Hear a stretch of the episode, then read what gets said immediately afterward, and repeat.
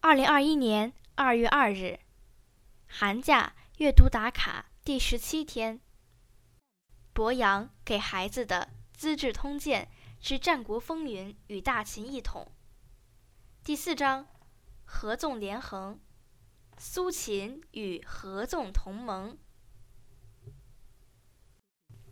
韩国和魏国之所以害怕秦国，是因为他们与秦国领土接壤，两方若冲突起来，一旦发兵，不到十天便可会战。胜负存亡，利剑分晓。韩魏即使战胜，也会损失一半的部队，那他们以后就连保卫边境都困难。韩魏如果战败，接下来便会灭亡，所以韩魏特别慎重，不敢轻易得罪秦国，总是盼望和平，即使是屈辱的和平。但是秦国要想进攻齐国，可没那么简单。他必须防范韩、魏包抄他的后路，而且秦军还要通过魏国境内的关卡和险要，那是一个一夫当关、万夫莫开的地方。车不能并行，马不能并驰。即使秦国冒险深入，他也必须考虑到自己的补给线可能会被韩、魏切断。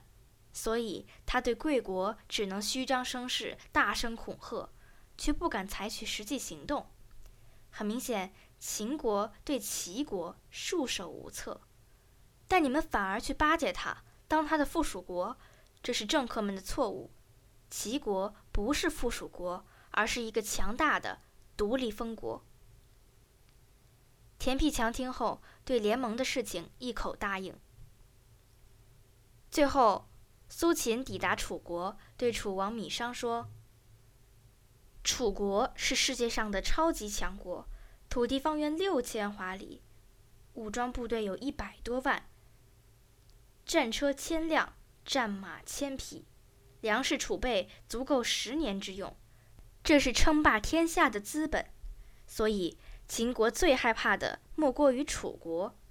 楚强则秦弱，秦强则楚弱。”两国是生死对头，誓不能和平共存。为大王着想，楚国应该参加南北合纵同盟，使秦国陷于孤立。我可以让崤山以东各国向你四季进贡，接受你的领导。楚王芈商欣然接受。六国共推苏秦担任合纵同盟的盟约长。同时兼任六国宰相，苏秦返回赵国复命，随行的行李辎重堆积如山，卫队前呼后拥，威风凛凛，像国王出巡一样。然而好景不长，公元前三三二年，秦国国君嬴驷和他的外籍顾问官公孙衍，用诈术驱使齐国和魏国攻击赵国。打破了合纵同盟。